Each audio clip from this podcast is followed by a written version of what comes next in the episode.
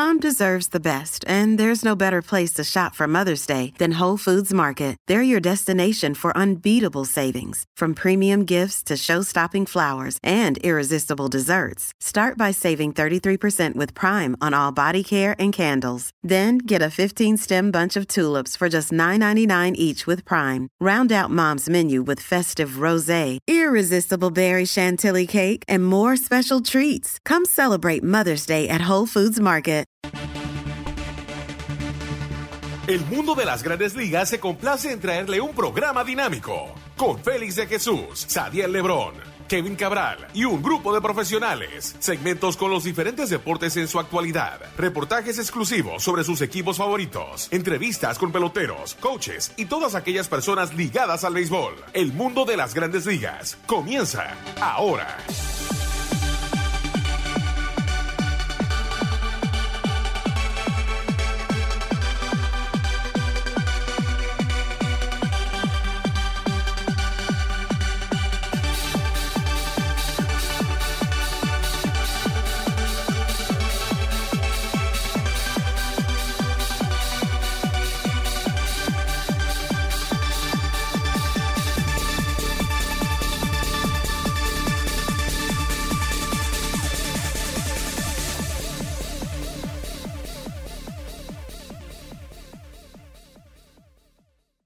Bienvenidos a otra emisión de su programa El Mundo de las Grandes Ligas por sus portales ml.com y lasmayores.com. Como siempre, la producción de MLBN aquí con ustedes, que que ahora no Félix de Jesús con todo lo que está pasando en el béisbol. Y bueno, ya estamos claros.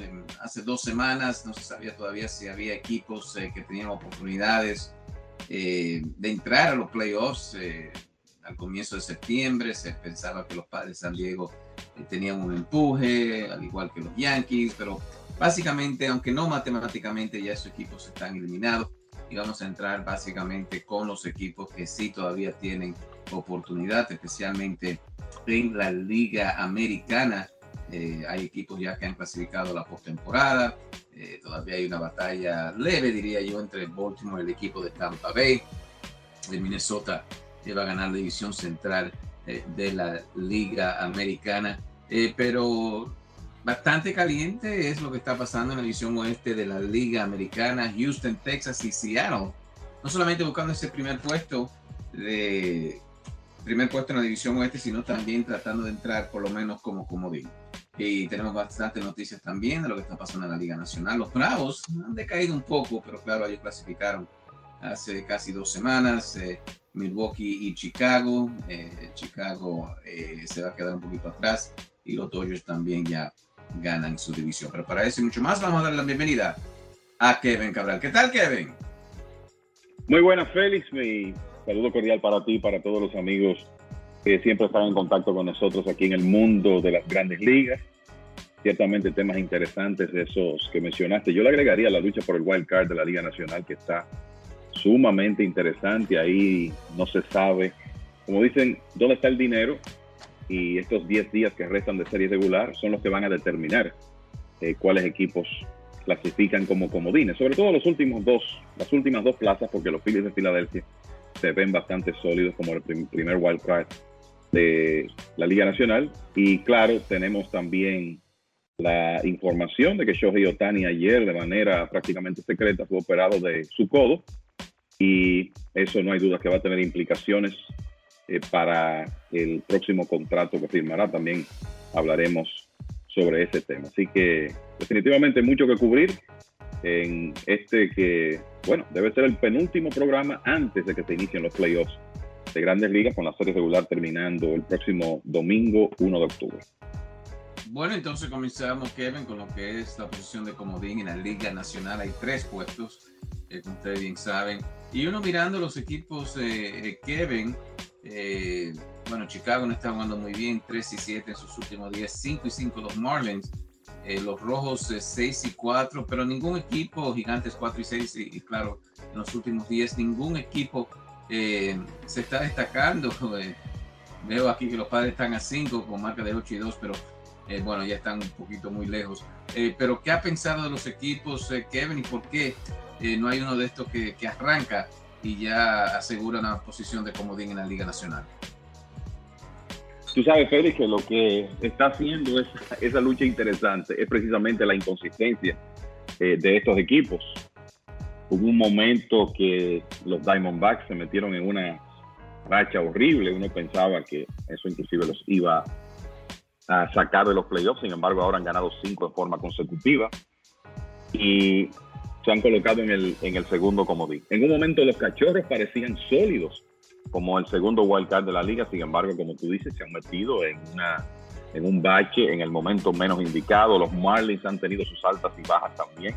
Y lo mismo se puede decir del equipo de los Rojos de Cincinnati. O sea, todos esos conjuntos que son imperfectos, tienen sus debilidades, cada uno, eso, es una realidad. Algunos de ellos el, adelantándose quizá al momento en que uno pensaba que iban a competir, Cincinnati, Arizona, los mismos cachorros, y todo eso ha salido a la luz a lo largo de la temporada. Y eh, yo debo mencionar a los gigantes de San Francisco que en un momento estaban en, una posición mucho mejor, ahora están jugando para 500, se han alejado a tres juegos y medio, fruto de lo mismo, las altas y bajas que constantemente han sufrido. Y cuando uno ve a Arizona como el segundo wild card, con los cachorros como el tercero, pero a un juego de Arizona. Los Marlins están a uno de los cachorros, Cincinnati está a juego y medio de los cachorros.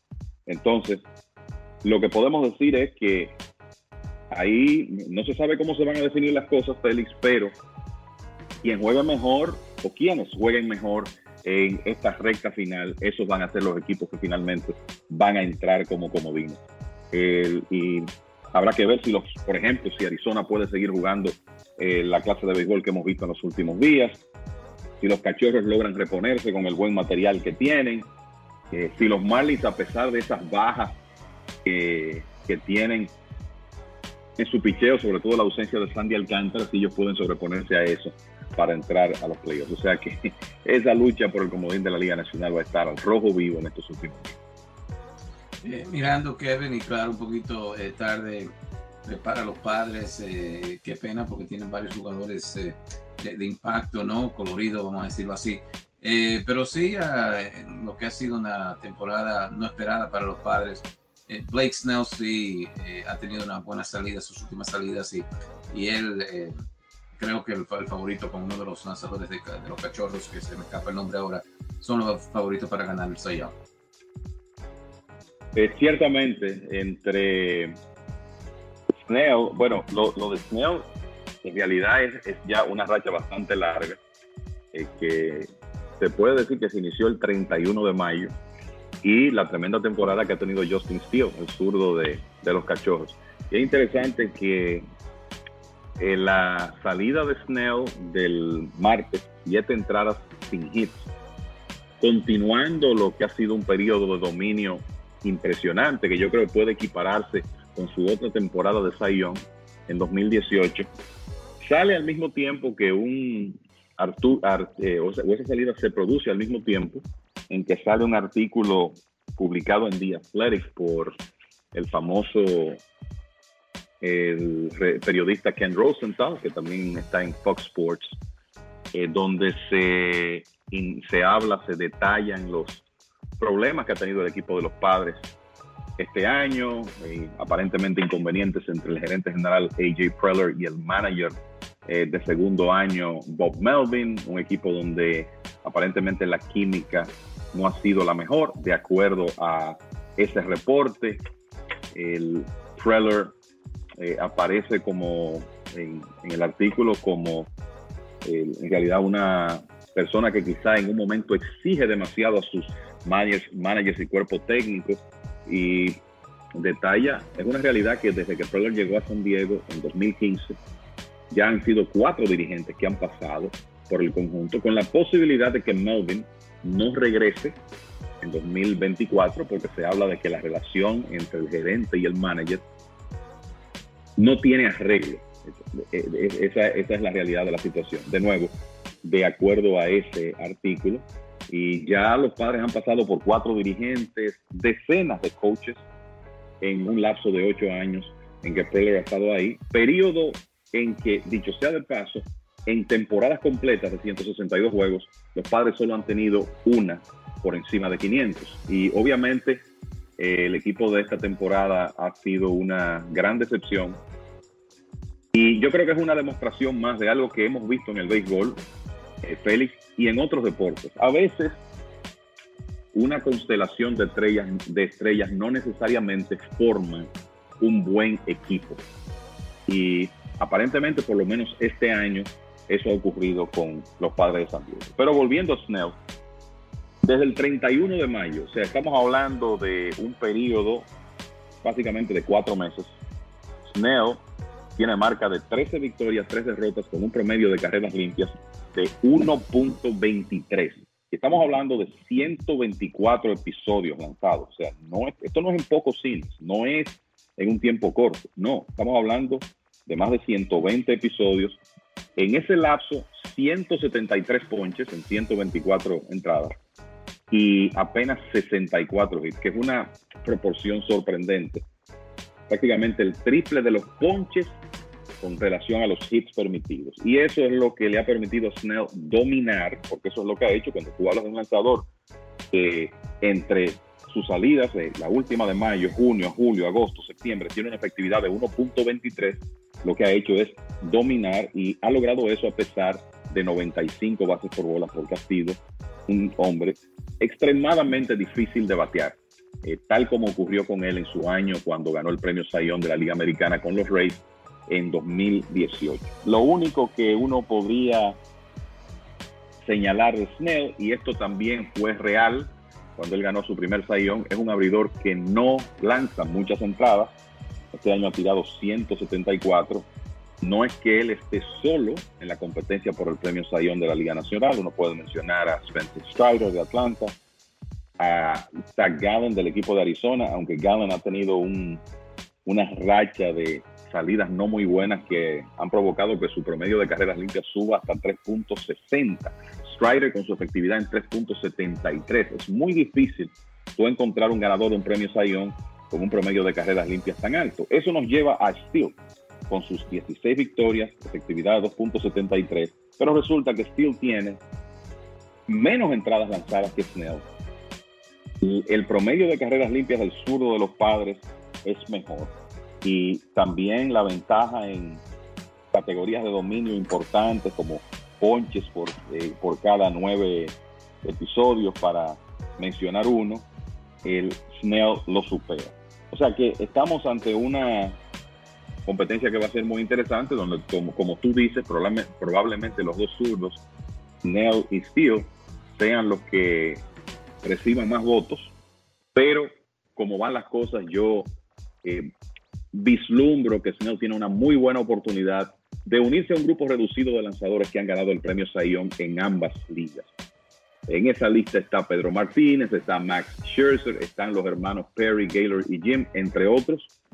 Y Snell podría unirse a ese club porque la realidad es que tiene meses lanzando un béisbol dominante. Eso no se ha notado tanto por el pobre béisbol que ha jugado el equipo de los Padres de San Diego, pero no le quita mérito al trabajo que ha hecho este zurdo, que dicho sea de paso, será agente libre después de la temporada, lo que aumenta la importancia de la actuación que está teniendo.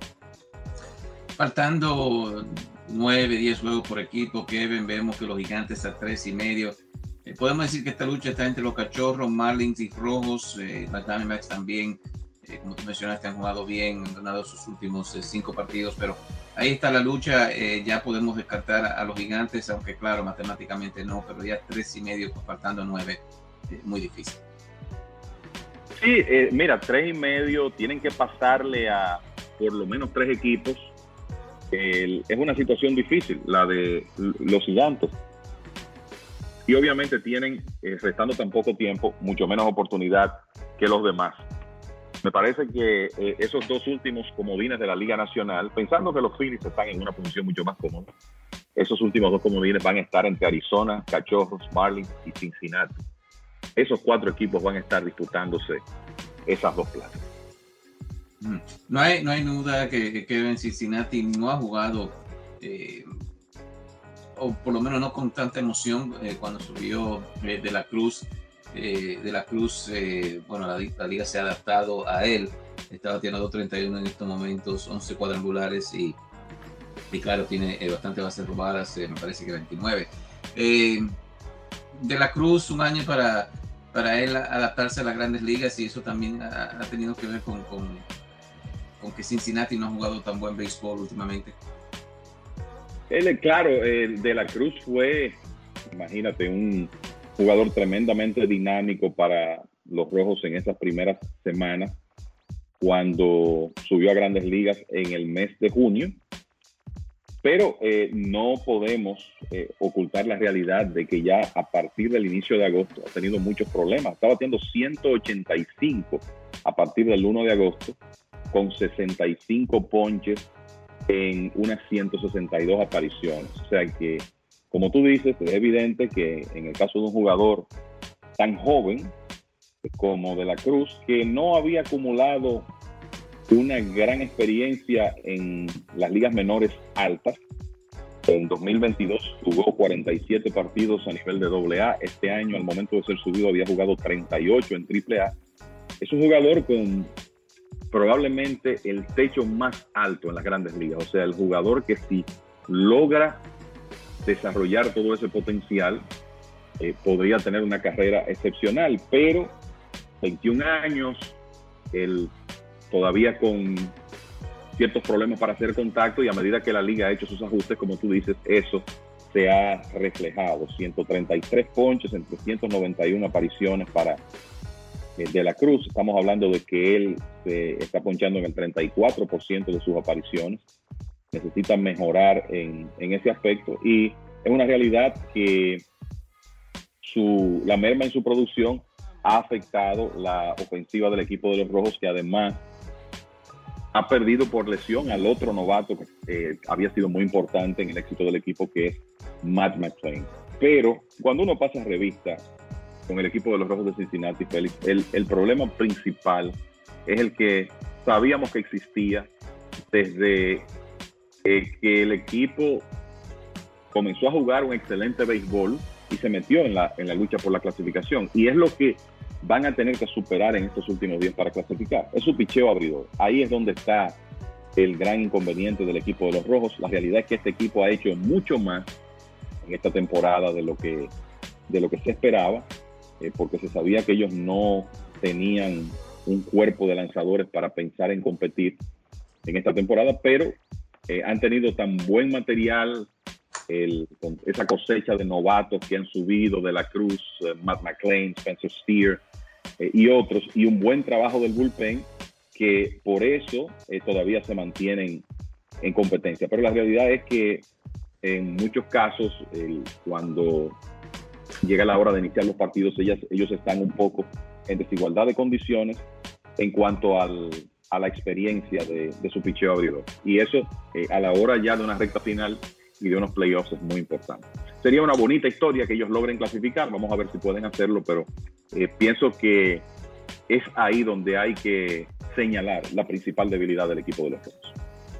Bueno, creo que la Grandes Ligas tiene que estar feliz eh, con lo que estamos eh, mirando aquí, con, especialmente con este tercer wild card, Diamondbacks, Cubs, Marlins y Rojos, equipos que el año pasado, hace dos años, no figuraban estar en esta posición, sino más bien peleando para no quedar en el sótano.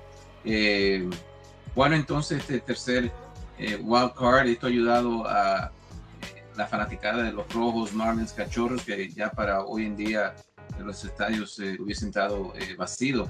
¿Qué nos puede decir de la dinámica de tener este wild card y tener estos equipos batallando tan tarde en la temporada? Es definitivamente muy importante. Siempre pensé que a la hora de expandir los playoffs, 12 equipos era un buen número. Le iba a dar oportunidad a un mayor número de conjuntos de estar en competencia sin exagerar mucho la cantidad de equipos que clasifican de tu universo de 30. Y cuando tú logras mantener esperanzas de clasificación en una cantidad significativa de ciudades, normalmente tú lo que vas a tener es una buena asistencia global. ¿Qué es lo que ha ocurrido este año eh, con las grandes ligas, con la combinación del impacto que han tenido las nuevas reglas, la, disminución del el tiempo promedio de los partidos de más de 20 minutos?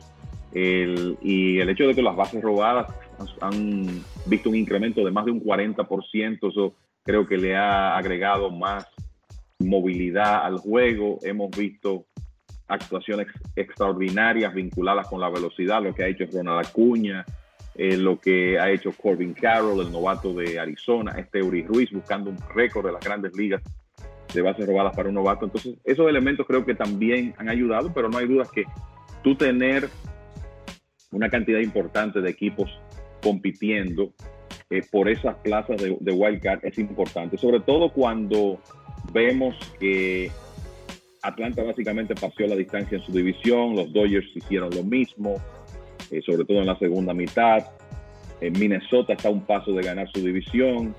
Milwaukee va camino a ganar la suya con un número, un número mágico de seis en este momento. O sea que si dependiéramos de las luchas divisionales únicamente, la realidad es que no existiera mucha emoción en este momento. Pero esos comodines son los que están creando eh, ese ambiente para que las cosas se mantengan interesantes prácticamente hasta el último fin de semana de la serie regular.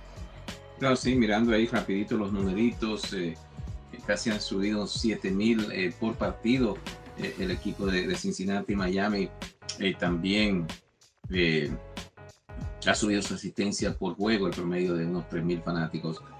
y claro, sabemos lo difícil que es ese mercado, pero definitivamente la asistencia en esos equipos, los cachorros siempre han tenido buena asistencia, aunque sean un mal equipo, pero es interesante, sí, más fanáticos están eh, en los eh, diferentes estadios de los equipos que clasifican, están tratando de clasificar eh, este año.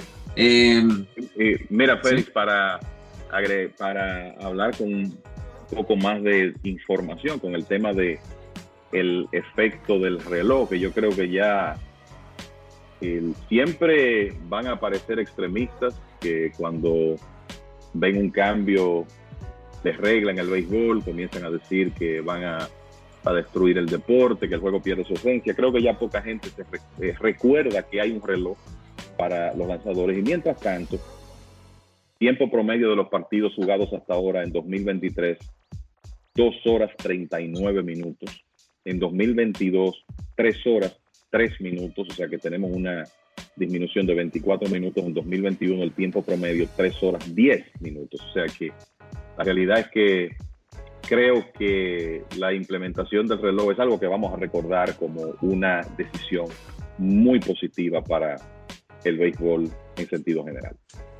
Bueno, en forma jocosa, eh, Kevin, como que este memo no ha llegado cuando juega Boston y los Yankees, los juegos siguen largos. Así es. O sea, o sea, ¿por qué? O sea, si estamos bajo las mismas reglas, siempre como que se agregan unos 30 o 40 minutos más eh, Boston y los Yankees, y, juegos que básicamente no tenían nada que, que ver con la, con la, tabla de posiciones, ¿no? Pero es interesante porque esos juegos son largos, especialmente en el Fenway Park, eh, al igual que el Yankee Stadium. Eh, bueno, Kevin, entramos entonces a lo que es la Liga Americana, que también está bastante interesante, especialmente en la división oeste, Houston, Texas y Seattle. Uno pensaba que Houston ya alrededor de este tiempo lleva a tener una buena ventaja, pero se ha mantenido ahí peleando con los Rangers y, los Marineros. Y, la pregunta es por qué los Astros no han podido, eh, ya, tienen el talento, ¿no? Eh, en el papel, por lo menos más que Texas y, los Marineros de lo que miramos, pero no han podido despegar en esta división oeste de la Liga Americana.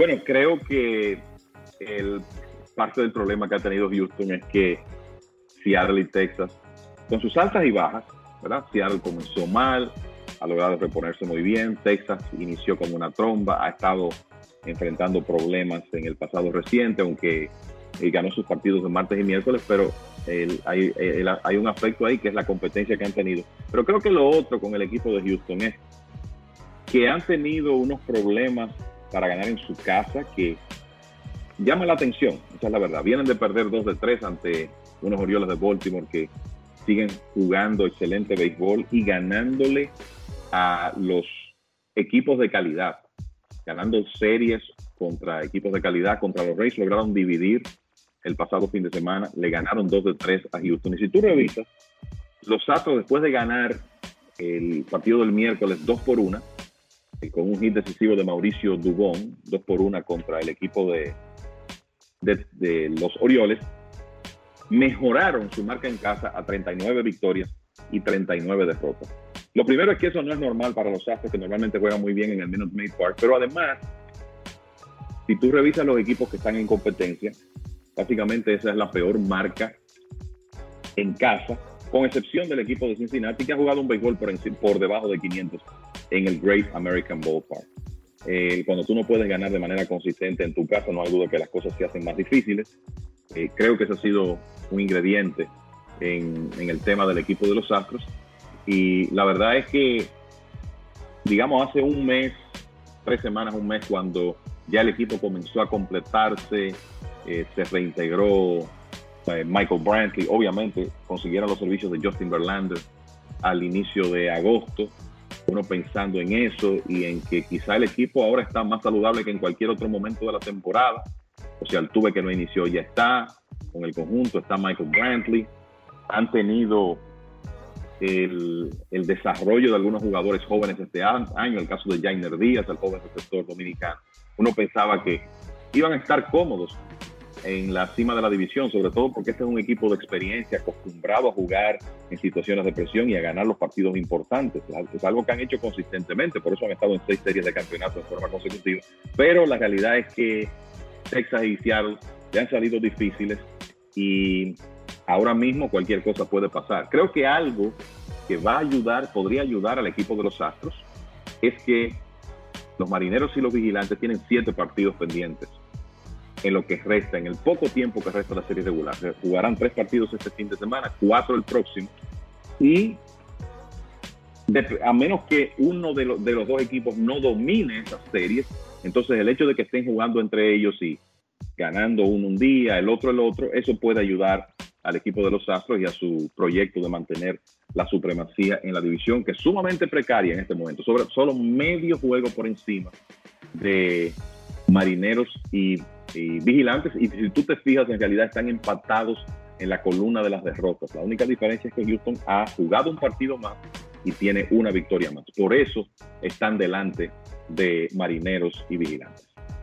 Mirando lo que le queda al equipo de los Astros, bueno, tres frente a Kansas City en su casa, tres en Seattle, bastante interesante van a ser esos partidos a partir del próximo lunes 25 de septiembre y terminan en la carretera con Arizona, tres partidos 29-30 y primero de octubre. O sea que el béisbol está súper caliente en lo que se refiere a los equipos tratando de clasificar a la postemporada. Eh, ya sí eh, tenemos que Toronto le ganó a los Yankees en el día de hoy. Ellos eh, han ganado cinco en línea. pero Kevin, ese equipo, no sé, yo lo veo jugar. A veces uno dice, wow, qué equipazo con Bichette, Guerrero, Jr., que por cierto no ha tenido la temporada que muchos esperaban, eh, Key Myers, Springer cuando está saludable, eh, pero no sé cómo tú lo ves, yo creo que este equipo mucho se basa en la salud de George Springer y, Bichette como eh, las dos figuras principales para, para poder ganar esa posición de, comodín. yo pienso si esos dos se mantienen saludables, también Chapman, tercera base que ha aportado, esa es la gran diferencia para el equipo de los Blue Jays de Toronto.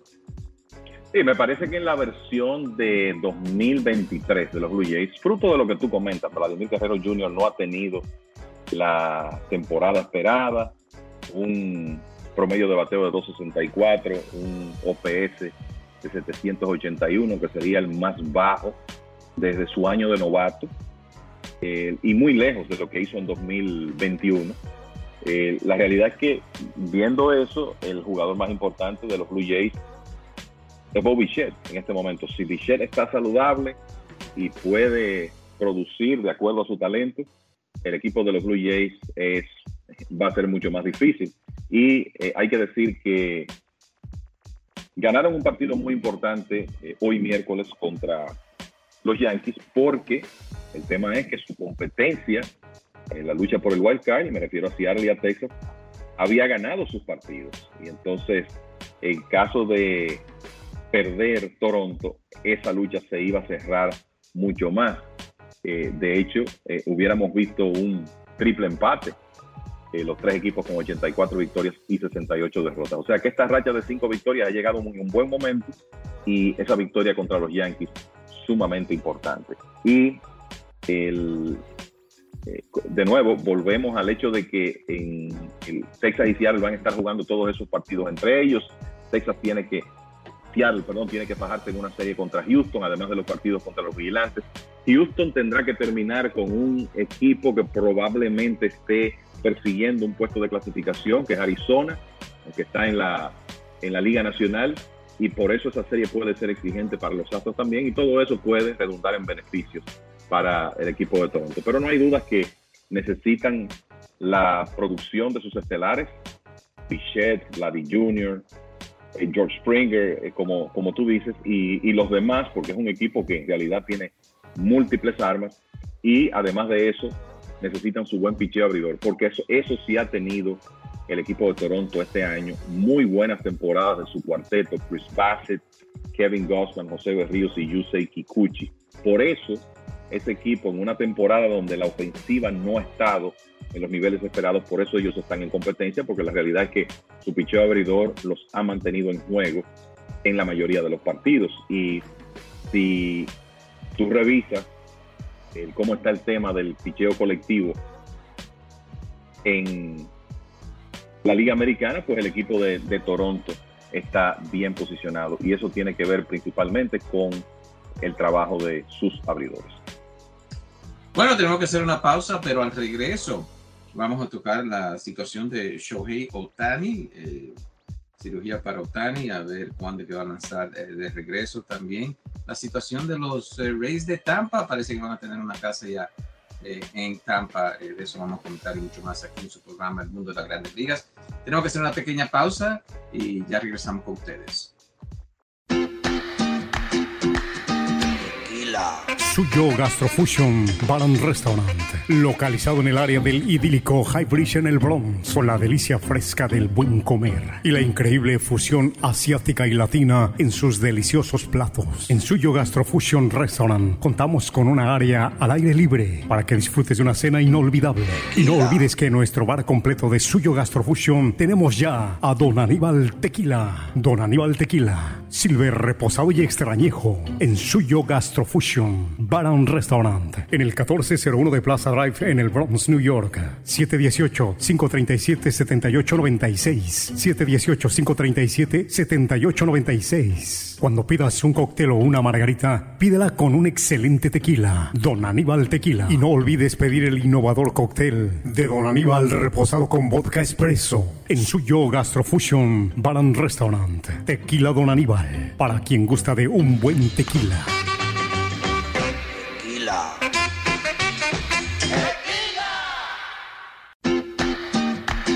Don Aníbal Tequila. Ahora con su línea completa en Porchester. Don Aníbal Tequila. Silver reposado, miniatura y extrañejo 8 años. Don Aníbal Tequila en King Street Wine and Liquors. Ubicado en el 4 King Street en Porchester, New York. King Street Wine and Liquors. Un local familiar para que hable con Anthony o con su señor padre, Don Rafael Brito. Y pregunte por Don Aníbal Tequila.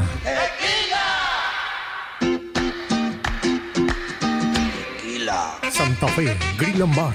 6025 de Broadway en el Bronx, New York, con una extensa variedad de platillos en su cocina mexicana. Santa Fe Grill Bar cuenta ya con Don Aníbal Tequila, Silver Reposado y Extrañejo en Santa Fe Grill Bar, 6025 de Broadway en el Bronx, New York. Última parada del tren 1 en Bancortland Park, 718-796-5095, 718-796-5095. Tequila Don Aníbal, Silver Reposado y Extrañejo 8 años. Para los que gustan de un buen tequila, Don Aníbal Tequila en Santa Fe Grill Bar.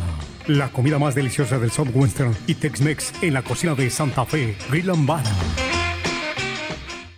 Venga, tequila para la razón. También Don Aníbal Tequila se encuentra en La Catrina, restaurante mexicano localizado en la décima avenida. Ya tienen a Don Aníbal Silver, al igual que Don Aníbal Reposado. Y recuerden también Cañabe Restaurant, localizado cerca de Dykeman, están en Broadway. Y también Tim Marín Tapas, que se encuentran en Riverdale. Su dueño Henry González, ahí lo ayuda también con Don Aníbal Silver, al igual que el Reposado.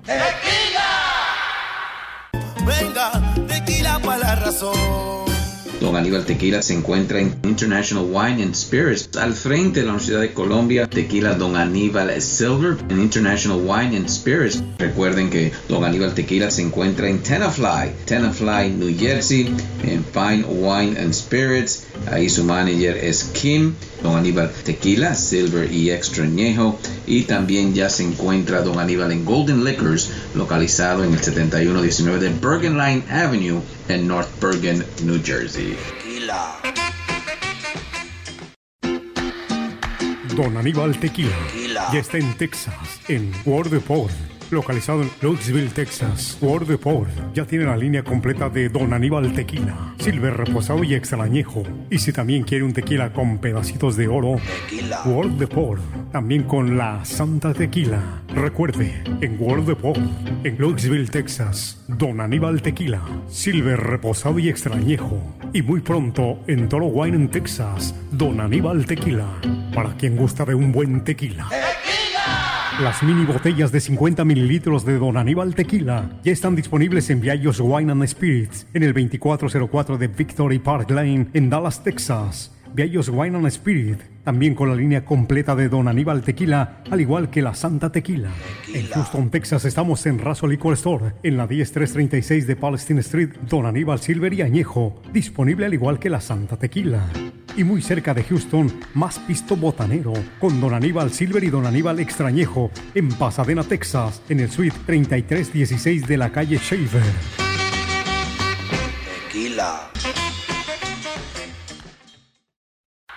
Bueno, ya de regreso a su programa El Mundo de las Grandes Ligas por su portales m.com y lasmayores.com. Recuerden que el podcast se puede escuchar donde ustedes escuchan su podcast favorito. Ahí está el mundo de las grandes ligas con Kevin Cabral, un servidor Félix de Jesús con todo lo que está pasando en las grandes eh, ligas. Recuerden que todo es producido también bajo MLB.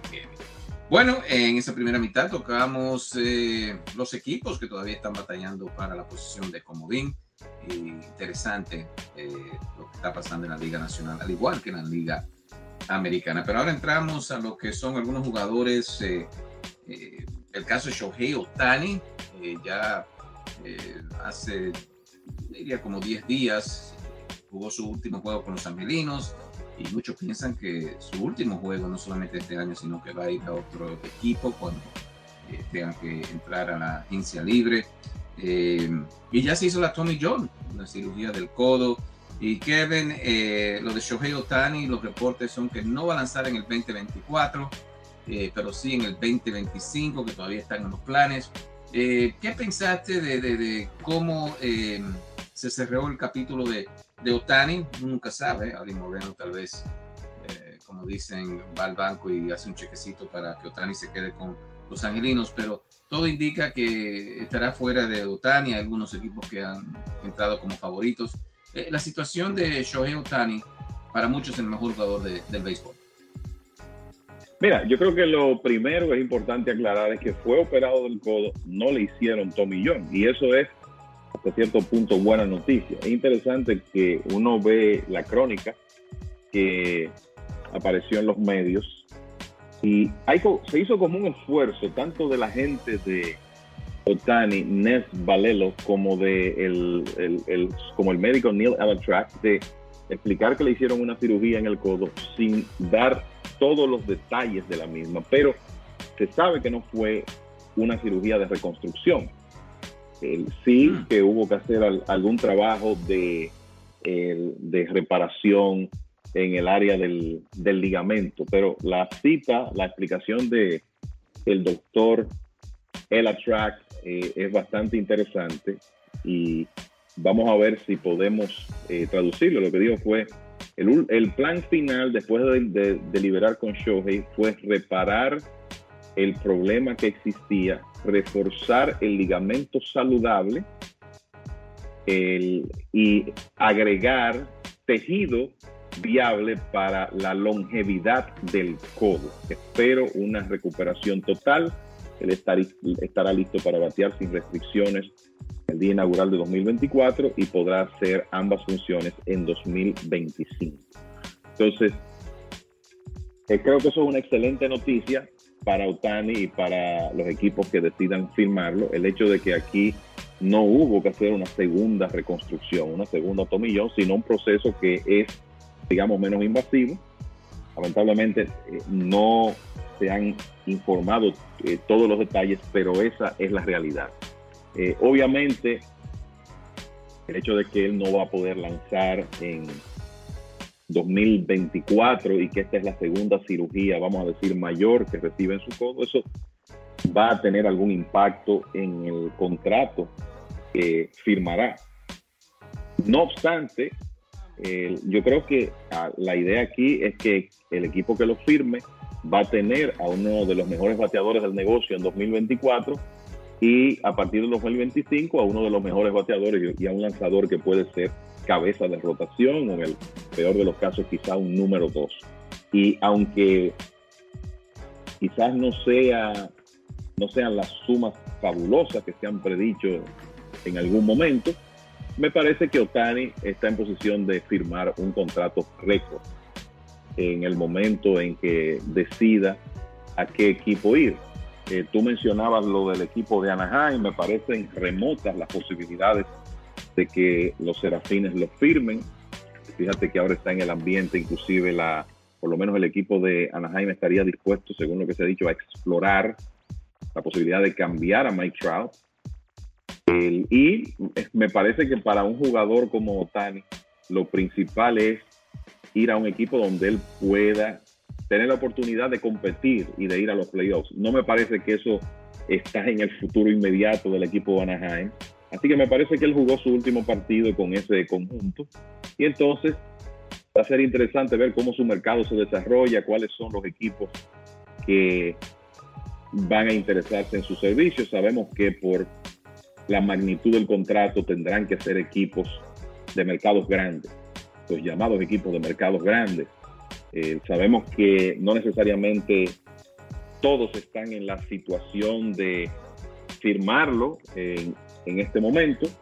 Sabemos, por ejemplo, lo que han dicho los Mets con relación a sus planes para 2024.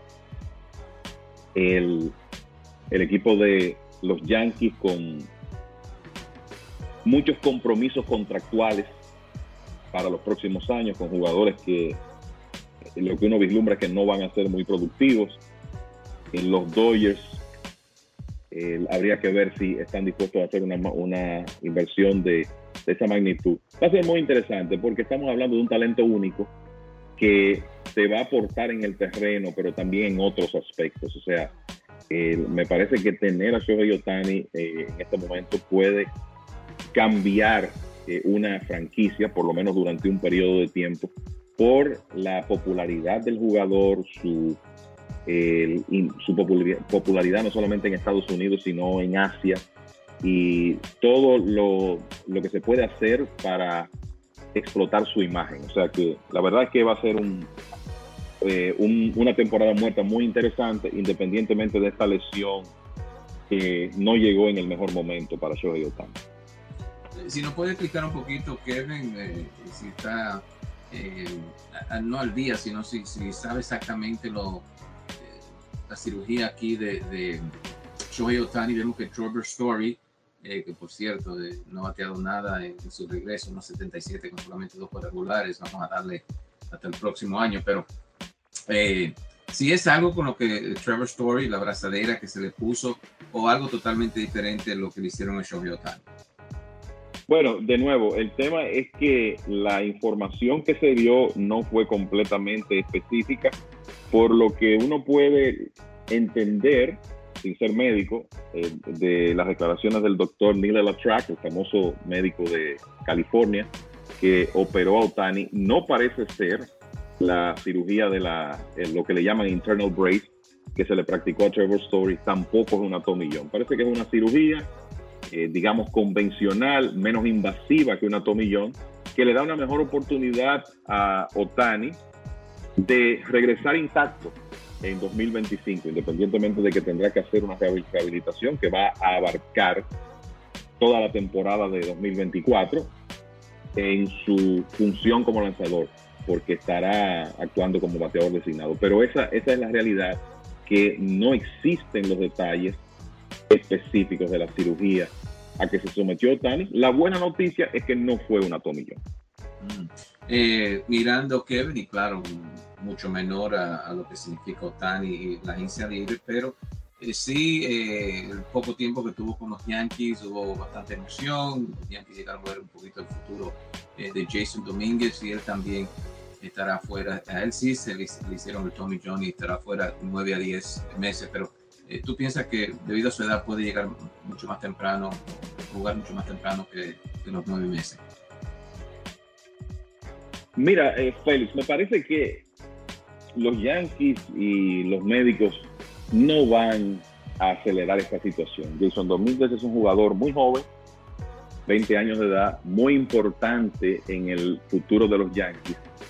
Y me parece que el consenso aquí será que apresurar el proceso puede ser un error. Sobre todo porque los Yankees, por la configuración de su equipo, básicamente no pueden entregarle a Jason Domínguez la posición de bateador designado a tiempo completo, porque eso implicaría que Giancarlo Stanton, por ejemplo, tenga que jugar defensa, que te va a traer dos problemas. Primero, defensa deficiente y segundo, vas a aumentar la posibilidad de que Stanton, que está constantemente en la lista de lesionados, se lastime.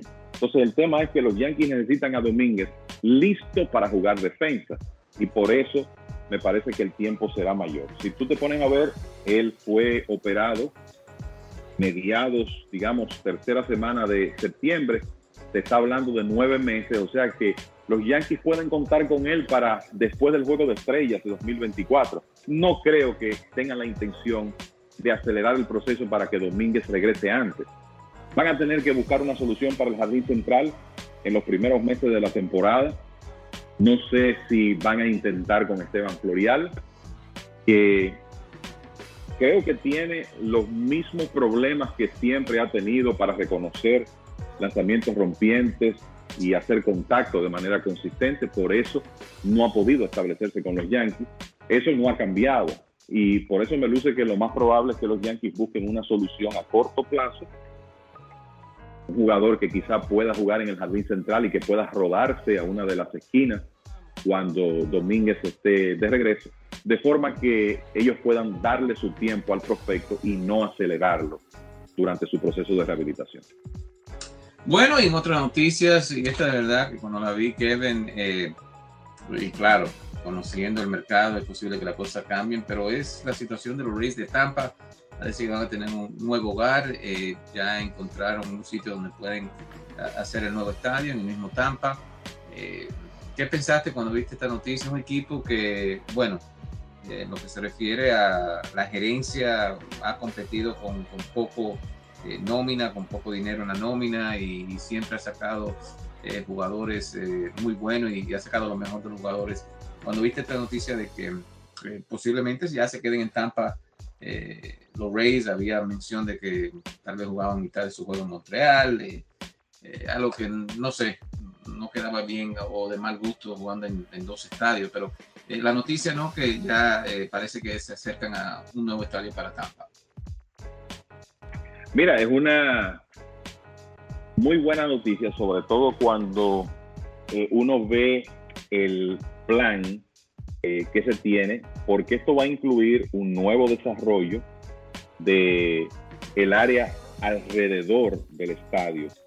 El, Estamos hablando de que básicamente en, un lugar muy cercano a Tropicana Field, es un área que se llama Historic Gas Plant District, se va a construir el nuevo estadio techado con una capacidad de 30 mil personas. Se espere que esté listo para después de la temporada de 2027, que es cuando ya el, compromiso de arrendamiento de los Rays en el Tropicana Field termina. El estadio se va a construir a un costo de 1.2 billones, pero 1.2 billones de dólares. Lo importante es que en los alrededores del estadio se van a construir, según la nota, 5.700 unidades multifamiliares, 1.4 millones de pies cuadrados de oficina, 300.000 pies cuadrados para tiendas, 700 habitaciones de hotel y unas 600 residencias para el envejecientes. Lo que quiere decir que habrá todo un desarrollo en, en esa zona y cuando tú estás hablando de 5.700 unidades multifamiliares, apartamentos, esos son potenciales fanáticos para ir al estadio que van a tener cerca para ir a los partidos de los Rays de Tampa Bay. Creo que eso es una excelente noticia, es lo que se está haciendo en, muchas ciudades, como, como tú sabes, Félix. No solamente trabajar en el estadio, sino en el área circundante. Y el otro punto importante que es el acceso, básicamente el puente que te lleva a esa zona de San Pete, donde está el Tropicana Field, está siendo ampliado en este momento y eso debe mejorar los problemas de tránsito que han sido un elemento también en las bajas asistencias al Tropicana Field. O sea que me parece que es una mucho mejor situación para el equipo de los Rays y es un equipo que con lo que ha hecho en el terreno en los últimos 15 años se merece todo el respaldo de esa comunidad. No, definitivamente estoy totalmente de acuerdo contigo, Kevin. En la situación de Miami, porque no eh, invirtieron en, un nuevo estadio, bellísimo el estadio de los Marlins, eh, pero la asistencia un poquito más abajo eh, de lo esperado. Eso es algo que en un futuro tal vez en Tampa puede cambiar o, se tienen que, ya, o sea, hay que mirar un poquito en futuro y decir, no, eh, el mercado, lo que son de 15 a 20 mil fanáticos eh, diarios, o sea, eso es lo que el mercado aguanta y, no los 30 que se espera con un estadio nuevo. Mira, Félix, honestamente me parece que con el, el plan integral que se está presentando, hay una oportunidad para que la asistencia mejore en, en Tampa por el hecho de que eh, habrá movimiento en el área alrededor del estadio y sobre todo muchas residencias el que no existen hoy en día. Y una de las cosas que se aparentemente quieren provocar en Tampa es atraer hacia esa parte de la ciudad a matrimonios, personas jóvenes, que son los que normalmente buscan entretenimiento y pueden tomar la decisión eh, de ir al estadio. Y esto lo digo eh, conociendo que esta es una zona donde viven muchos retirados, pero parece que con, con ese desarrollo que se va a hacer en, en, esa área puede haber una mezcla mejor y entiendo que eso podría provocar una mejoría en la asistencia a los partidos de, los Rays. Ojalá sea así. El proceso de ver equipos mudarse de ciudad es doloroso. en las últimas décadas no hemos vivido mucho eso, pero todavía, por ejemplo, en, mucha gente en Brooklyn durante décadas no se recuperó de perder a los Dodgers. Y sabemos la situación que se está viviendo en Oakland en este momento con la posible mudanza a Las Vegas, como esos fanáticos han reaccionado a lo largo de, esta temporada. O sea que lo ideal es que los equipos puedan permanecer donde están y por lo menos en el caso de, de los Reyes se está haciendo el esfuerzo para que ocurra. Bueno, un hito personal, pero eh, sí lo estaba buscando con ansiedad. Eh, Aaron Wainwright, Kevin, y consigue eh, su victoria número 200 en, las grandes ligas y lo que ha sido una temporada fatal, vamos a decirlo así, para los Cardenales, por lo menos pueden vencer, aplaudir lo que es esta marca para Aaron. Y mira que le dio, le costó mucho trabajo a Wainwright finalmente llegar a las 200 victorias. Hay que recordar que él comenzó esta temporada con 195. Creo que la principal razón por la que decidió regresar un año después del retiro de Albert Pujols y Yadier Molina, sus dos compañeros de mucho tiempo en San Luis, sobre todo Molina, fue precisamente buscar esas, esos, esas 200 victorias. Y después de lo bien que lanzó en 2022, uno pensaba que esto iba a ser más fácil, pero como muchas veces ocurre con los jugadores centrados en años, muchas veces el descenso puede ser abrupto, puede ser rápido. Y además hay que decir que Wainwright no ha estado completamente saludable en esta temporada. Eso también ha tenido que ver con la merma de su stock.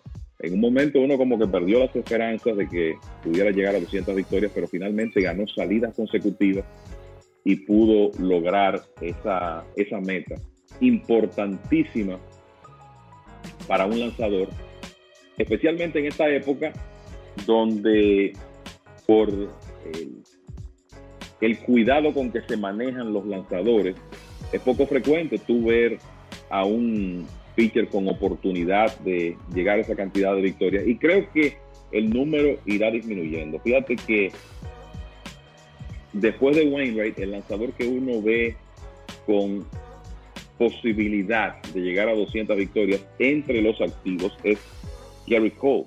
Y Cole tiene 143 juegos ganados en este momento. O sea que estamos a varios años de verlo llegar a 200 y él tendrá que mantenerse saludable. Los demás lanzadores que están, digamos, relativamente cerca, por un tema de edad y de inefectividad, no creo que tengan oportunidad. Johnny Cueto, Lance Lynn, Charlie Morton.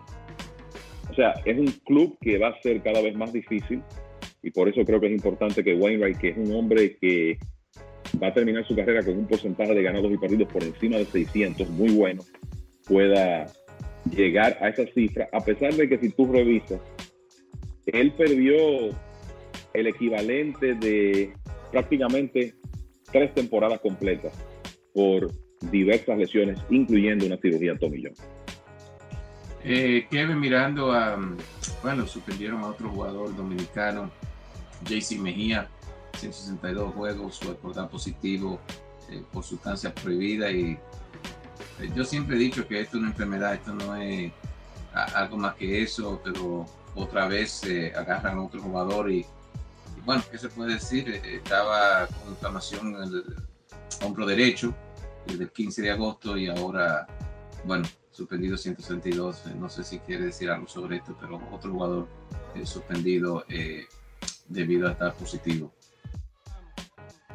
siempre es decepcionante ver esto, eh, Félix, y la suspensión de Giancarlo Mejía de 162 juegos es tan larga porque él es reincidente, o sea, no es la primera vez que da positivo, ya le había ocurrido en una ocasión y eso hace más difícil de explicar eh, esta, situación. Pero eh, hay definitivamente jugadores que entienden que necesitan las sustancias para mejorar el rendimiento, para poder mantener un nivel de desempeño en, el terreno y eh, es lo que termina sacándolos del negocio porque con una segunda suspensión, un lanzador que no está establecido en grandes ligas, se le va a hacer muy difícil conseguir oportunidades. Así que lamentable esa situación de Giancarlos Mejía.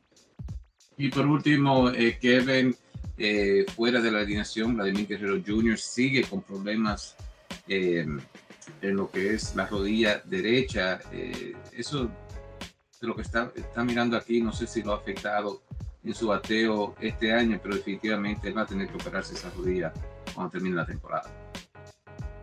Sí, habrá que ver si el, un procedimiento es necesario, si es un tema de un descanso prolongado. Me parece que eh, el hecho de no estar 100% saludable ha afectado el rendimiento de, Guerrero Jr. En, esta temporada. Y eh, es, importante que esa situación se resuelva en la temporada muerta, de la manera eh, que, se entienda que es más conveniente, sea de nuevo con un descanso prolongado y rehabilitación o con una cirugía. me gustaría agregar, Félix, también, y esto es eh, otro tema, pero es importante. Ronald, Acuña Jr. está en una temporada para el recuerdo muy cerca de conseguir, yo no voy a decir un 40-40 porque es más de ahí, está muy cerca de conseguir un 40-60 y me parece que eventualmente será un 40-70, o sea, combinar 40 cuadrangulares y 70 bases robadas. en este momento tiene 39 honrones, 67 robos, son cifras que nunca habíamos visto en la historia y una demostración de el talento especial que es Acuña Junior cuando está saludable y él más que nadie ha sido responsable de una temporada prácticamente mágica que ha tenido ese equipo de Atlanta en el aspecto ofensivo. Bueno, y así, Kevin, eh, ¿tenemos algunos comentarios finales? Bueno, creo que lo último es el reconocer a Corbin Carroll el joven jugador del equipo de los Diamondbacks de Arizona, que prácticamente ha asegurado el premio de novato del año de la Liga Nacional. En el partido del miércoles, victoria de Arizona 7 por 1 sobre los gigantes de San Francisco, Carlos se robó su base número 50 y luego de eso conectó su cuadrangular número 25 y así se convirtió en el primer novato de todos los tiempos, primer novato que logra combinar 25 cuadrangulares, 50 bases robadas en la misma temporada. Es eh, una soberbia demostración de la clase de primer año en grandes ligas que ha tenido este talentoso jardinero eh, de los Diamondbacks, Corbin Carroll, que además se convirtió en el segundo jugador en la historia que logra combinar esas estadísticas, 25 cuadrangulares, 50 bases robadas, en su temporada de 22 años de edad. El único que lo había hecho, un jugador, un nombre curioso y sobre todo muy popular para los dominicanos y los latinos, César Cedeño. En 1973 con los Astros de Houston pegó 25 cuadrangulares y robó 56 bases.